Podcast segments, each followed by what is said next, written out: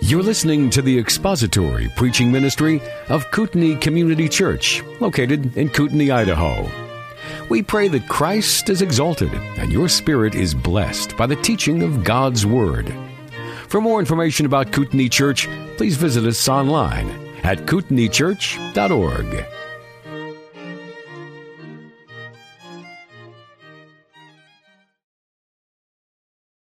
Gospel of John, chapter 7. And we read together verses 14 through 24. John chapter 7. When it was now the midst of the feast, Jesus went up into the temple and began to teach. The Jews then were astonished, saying, How has this man become learned, having never been educated? So Jesus answered them and said, My teaching is not mine, but his who sent me. If anyone is willing to do his will, he will know of the teaching, whether it is of God or whether I speak from myself. He who speaks from himself seeks his own glory. But he who is seeking the glory of the one who sent him, he is true, and there is no unrighteousness in him. Did not Moses give you the law? And yet none of you carries out the law. Why do you seek to kill me? The crowd answered, You have a demon. Who seeks to kill you? Jesus answered them, I did one deed, and you all marvel. For this reason Moses has given you circumcision, not because it is from Moses, but from the fathers, and on the Sabbath you circumcise a man. If a man receives circumcision on the Sabbath so that the law of Moses will not be broken, are you angry with me because I made an entire man well on the Sabbath? Do not judge according to appearance, but judge with righteous judgment. Let's pray together. Our God, we do come to your word, and it is our desire not only that we would understand it, but that in understanding it, that our hearts might be conformed to the image of Christ and transformed by your grace, so that you might give us the strength to obey your word we beseech you for that grace and for that strength to do according to what your word tells us. Help us to see in this passage of Scripture our Savior. Show us our Redeemer and help us to explain how great a Redeemer it is that we have. How glorious and how awesome and how wonderful.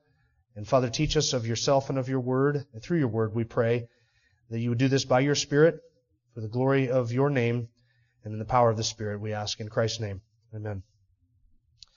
Well, you have probably all heard, I'm sure all of us have re- repeated or recited that little childhood ditty that goes something like this Sticks and stones may break my bones, but. Words, oh, you've said that too, have you? Words will never hurt me. Right? Uh, if you were a child, which you were, if you're not now, you were a child, you probably said that on the playground on more than one occasion, and your parents probably told you that little ditty. Sticks, sticks and stones may break my bones, but words can never hurt me. And as a child, you probably tried your best to convince yourself that that was true at some point, right? Walking around after somebody said some slanderous thing against you or called you a name or, or teased you for something and you would recite to yourself, as I did because my mother and my grandmother always told me, sticks and stones can break your bones, but words can never hurt you. That is about the stupidest statement I think that could ever fall from the lips of any human being because you and I know that sticks and stones can draw blood and break bones, but words can do lasting damage and damage that is far greater than any stick or stone could ever do. And as much as you and I might try and convince ourselves that slanderous accusations and false accusations and name calling and words cannot hurt us, the truth is, and we know that they do hurt us. And sometimes the hurt from a word or a name or something that somebody says can be more lasting, more deep, and more profound and more long lasting than any blow from a rock or a stick. And I don't know about you, but there have been times when I have had things said to me or said about me that, quite frankly, if I had my druthers, I would have rather taken a beating by a stick than had to have heard that tongue lashing or that thing that was said about me. Are all of us in that same boat?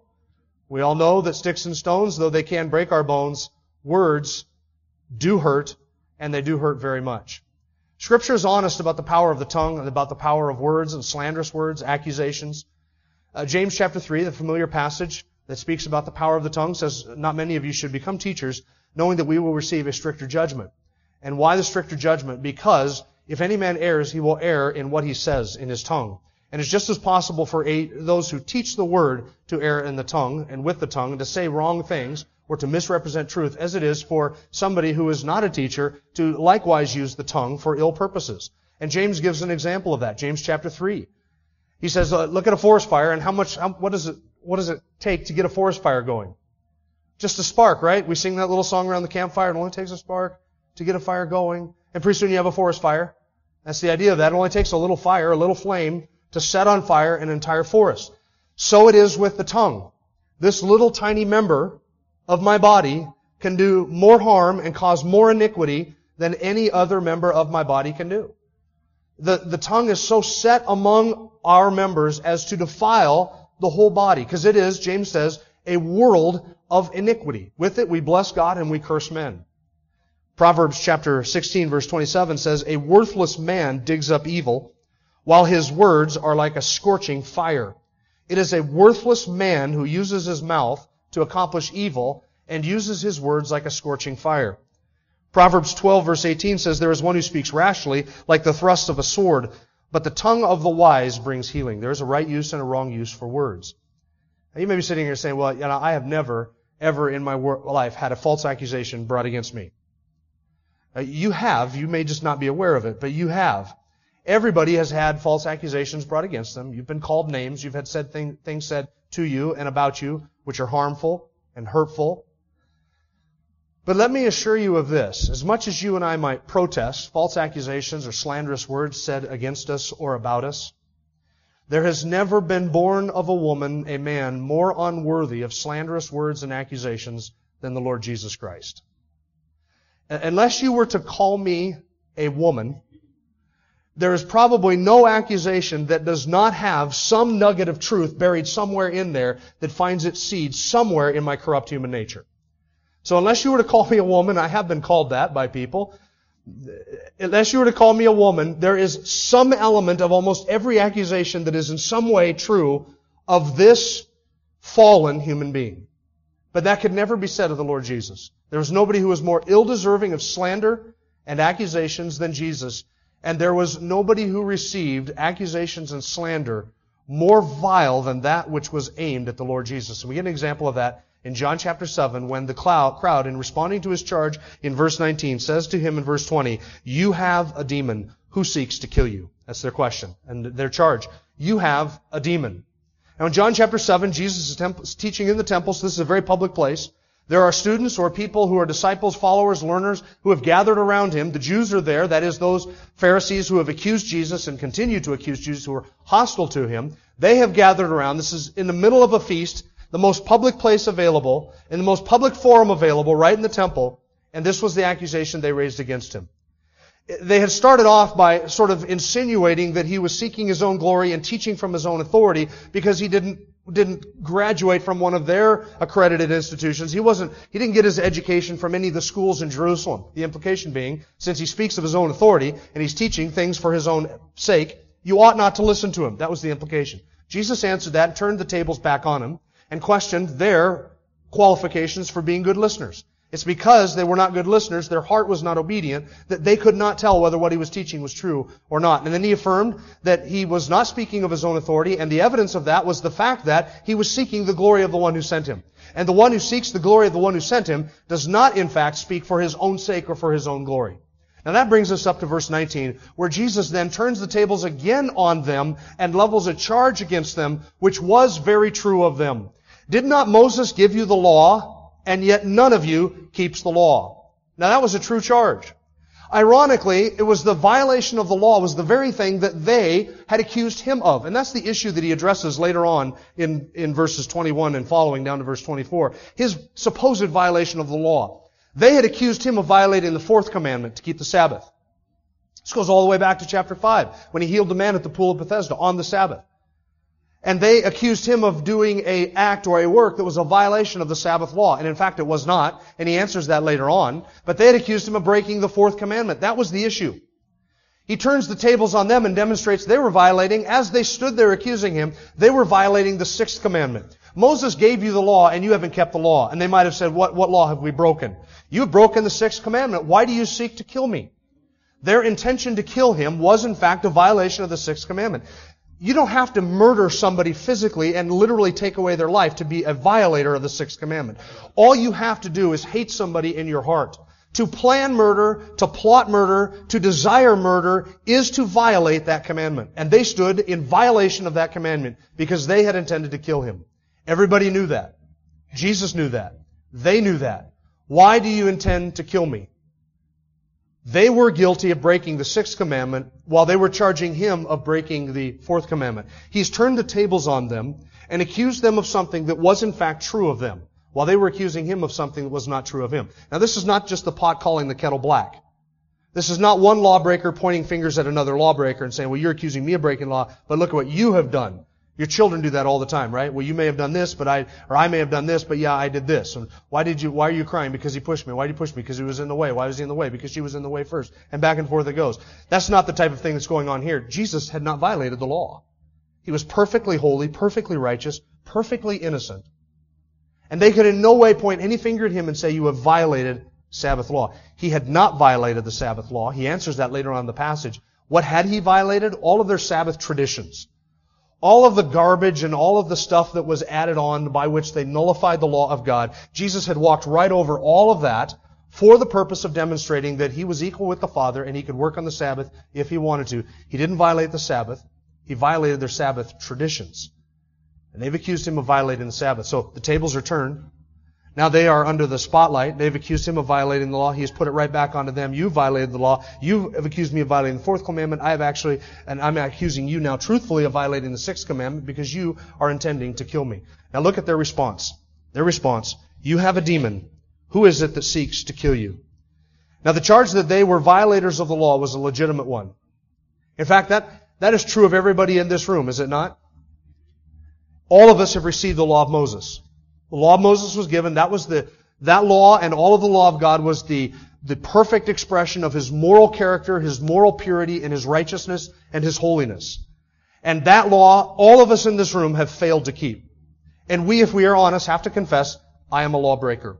I have broken every element of God's law. From the moment I was able to know right from wrong, I found within me a principle of sin where I did not do what was required of me. And in fact, I loved darkness so much that I actually wanted to do the very thing that I was prohibited from doing.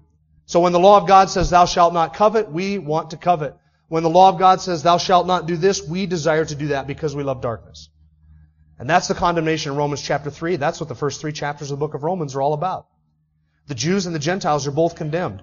Jews because they have received the law of God and failed to measure up to it and Gentiles because although they have not received the law of God in a written form, they have the law of God written on their hearts. Their conscience bears witness against them. They know right from wrong and they still do what is wrong and they have not lived up to the revelation of God which was re- revealed in both conscience and in creation.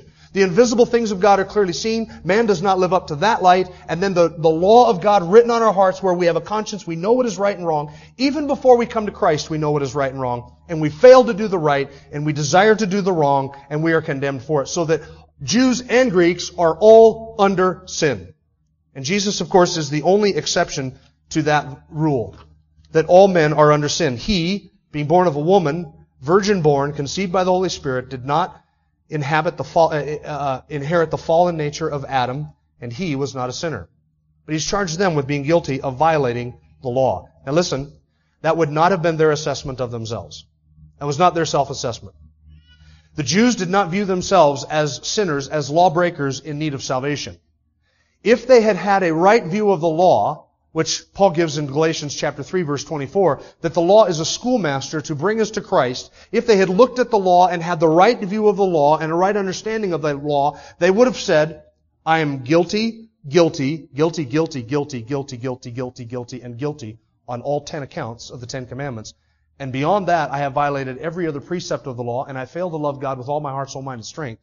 I have violated every bit of the law because in breaking one point, I have broken all of them and I'm guilty of the entire law. So the entire law of God and the wrath of God condemns me for my sin. I need a Savior. That should have been their response. They should have listened to what Jesus said and then said to him, you're right, we're guilty, we need a Savior, save us. If they had had a right view of the law, but they didn't. Instead, the Jews had perverted the meaning of the law and the intention of the law and were using it as a means of acquiring righteousness that would make them acceptable in the eyes of God. Just like Paul, Saul of Tarsus, confesses in Philippians chapter 3, I was born of the tribe of Benjamin, circumcised on the eighth day. I kept the law as pertains to, the, to, to, zeal. I was a Pharisee. I persecuted the church when it came to the, the requirements of the law. As a Pharisee, I was found blameless. I kept all of it. And Paul says, all of those things that I did, I thought was accumulating for me a pile of righteousness. All of those in my righteousness column, marks, check, check, check, check, I've done this. And they viewed the law as something that they would do to fulfill, to heap up righteousness for themselves, to show to God and to others just how good they really were. That was Paul's view as a Pharisee. That was a typical Jewish view. The law is given so that I can measure up to the standard of righteousness. Instead of understanding the law was given to show me I can't measure up to any standard of righteousness. That's why Paul in Philippians 3 says, I realized that I needed a righteousness which is not my own. Not a righteousness which is derived from the law by my works, but a righteousness which comes by faith in Jesus Christ, an alien righteousness, a foreign righteousness. And every Jew there should have known, I am unrighteous. But instead they said, I am righteous. And here are all my law-keeping abilities to do that. They didn't see themselves in terms of being unrighteous sinners in need of salvation. They saw themselves as being righteous individuals with whom God should be pleased because they had measured up to His standards of moralism and outward perfection, and outwardly they kept the law. And Jesus' assessment is, you violated the law by breaking the sixth commandment. You're trying to kill me. And their response, you have a demon. You have a demon. That is a charge that Jesus was not only insane, but demon possessed. And the evidence of his demon possession was his, was his irrational paranoia. An irrational paranoia. Somebody's trying to kill me. You are trying to kill me. And they deny it. And they, they, they deny it by saying, you have a demon who seeks to kill you. And all they're doing is shifting blame. There's a, a group of commentators, J.C. Ryle, I read this in J.C. Ryle's commentary, he says that the crowd here really is expressing their own ignorance of the Jews' plot to kill Jesus. This is the crowd saying, whoa, whoa, you must be demon possessed. Who is it that seeks to kill you? Seriously, you're that irrationally paranoid? By the way, is there, is there any such thing as rational paranoia? There's not rational paranoia. If it's rational, it's not paranoid. It's, it's truth, right? Somebody's trying to kill me, and I believe that. I'm not paranoid. That's truth. But it's only irrational, it's only paranoid if it, or paranoia if it's irrational or if it's, if it's not true. And that's their charge. That's not true. Who seeks to kill you? Do you think the crowd was really ignorant of the Jews' plot to kill Jesus, or is, are they denying something he's charged them with? Look, I don't think that this is the Jews just simply saying, really? Who is it? We're unaware of any plot to kill you. Because Jesus said, you seek to kill me. Do you see that in verse 19? He had already charged that that's what they were trying to do. This is not a group of people who is ignorant of the devices of the leaders. This is a group of people who, among them were the leaders who was denying it. No. Us? Are you crazy? Such a thought would never enter into our minds. Not us. You must be demon possessed. You're paranoid, thinking everybody's out to get you. You're like one of those people who watches a football game, thinks every time the team huddles, they're talking about you. You're irrational. And in their minds, such paranoia, such, such irrationality of thinking that somebody was out to get you, somebody was out to kill you, was an evidence of demon possession. It was the demon possessed who walked around fearful all the time, skittish, thinking everybody's out to get them. There's some conspiracy against them. And so they say, you, have got a demon. You're demon possessed. Who is it that seeks to kill you? That is a, a grave accusation, if you think about it. Of all the people who have ever been born of a woman, he was the one person who was not only not demon possessed, but not even susceptible to demon possession. It was completely impossible for him to even fit this condition that they've described. Because he was possessed of the Holy Spirit. And he is God in human flesh. And he is the full divine Son who eternally existed, and he is the fullness of God dwelling in bodily form it was completely impossible for such a one to be indwelt by the prince of darkness. This, he, he is the only person who has ever lived to whom demon possession, he was not even susceptible to it. It's not even, not even possible for him to be demon possessed. And yet that's what they're accusing him of being. You have a demon, you're possessed by a demon. What a grave accusation. When in fact the complete opposite is true. Here, here is somebody who is the, a paragon of purity, and they are accusing him of the worst impurity imaginable. He is the, he is virtue incarnate, and they are accusing him of a condition of the worst vice possible. He is goodness, and they are accusing him of being indwelt by wickedness. He is the light which having, which being light has come into the world and given light to all men, and they are accusing the one who is the light of God of being indwelt by the prince of darkness. The one who is the truth of being indwelt by a spirit of falsehood and wickedness and the father of lies. That is an unimaginable accusation. It's not the only accusation that was ever raised against Jesus. There are others. In Mark chapter 3, his family members and those who gathered around him, they thought he was insane. They said he's out of his mind. He's lost his marbles. He has finally gone over the edge in his claims to be deity, and they wanted to seize him and take him away from the crowds because the crowds were gathering around. They said he has lost it. Charged him with insanity. In John, excuse me, in John chapter 8, they charged him with being the product of an illegitimate fornication between Mary and, and whoever Mary fornicated with before she was married. The reality of his virgin birth, the stories of his virgin birth circulated even during the days of Jesus. That wasn't something made up centuries later by the Catholic Church or whoever Dan Da Vinci Code says it was made up by. It was, it was known in Jesus' day that that was the facts or that was the story surrounding his birth. And so they said in John chapter 8, verse 19, where is your father? He's talking about his father. Where is your father? That was the slight. Where's, where's your true father? Who's your true father? Later on in the same chapter, John chapter 8, they said, we were not born of fornication. We have one father, God. The implication being, you are the illegitimate product of a fornicating mother. An impure mother. They accused him of that. They accused him of being a gluttonous man, a drunkard, and, a, and somebody who lived with and dwelt with sinners, a sinner. Those are all horrible accusations. Then in Matthew chapter 9, the Pharisees, when they saw some of the miracles that Jesus did, said he cast out demons by the ruler of demons. That, that was something that started to sort of circulate even before the alleged, or the uh, infamous blasphemy of the Holy Spirit episode later on when they could not explain his miracles. They said in Matthew chapter 12, when the Pharisees heard this, they said, this man casts out demons by Beelzebub, the ruler of demons. And the Mark chapter 3 describes the same accusations. Verse 22, the scribes who came down from Jerusalem were saying, he is possessed by Beelzebub, and he casts out demons by the ruler of demons. That was the blasphemy of the Holy Spirit. To be confronted with the incarnate Son of God and to see his miracles and to know there is no other explanation than that he does these miracles in the power of the Holy Spirit by God. He is sent from God. As Nicodemus said, nobody can do these works unless he comes from God. They knew that, they saw that, they recognized it, they knew it up here. And they said, it is the power of Satan that does it. That was the blasphemy of the Holy Spirit, attributing the miracles of Jesus when they knew better to the power of Satan. And they accused him of being demon possessed later on in John chapter 8. In fact, I want you to turn over there, maybe a page or two for you. John chapter 8. Look at verse 48. After Jesus says in verse 47, He who is of God hears the words of God, and for this reason you do not hear them because you are not of God. The Jews answered and said to him, Do we not rightly say that you are a Samaritan and have a demon? Now that was the worst. Listen, to the mind of a Jew, there was only one thing worse than being demon possessed. It was to be a demon possessed Samaritan. That was the only thing worse than being demon possessed. They hated Samaritans, those half-breeds up north, those compromisers, those idol worshippers, who worship in the wrong place with a different priesthood. They, they call themselves Jews, but they're really half Jews.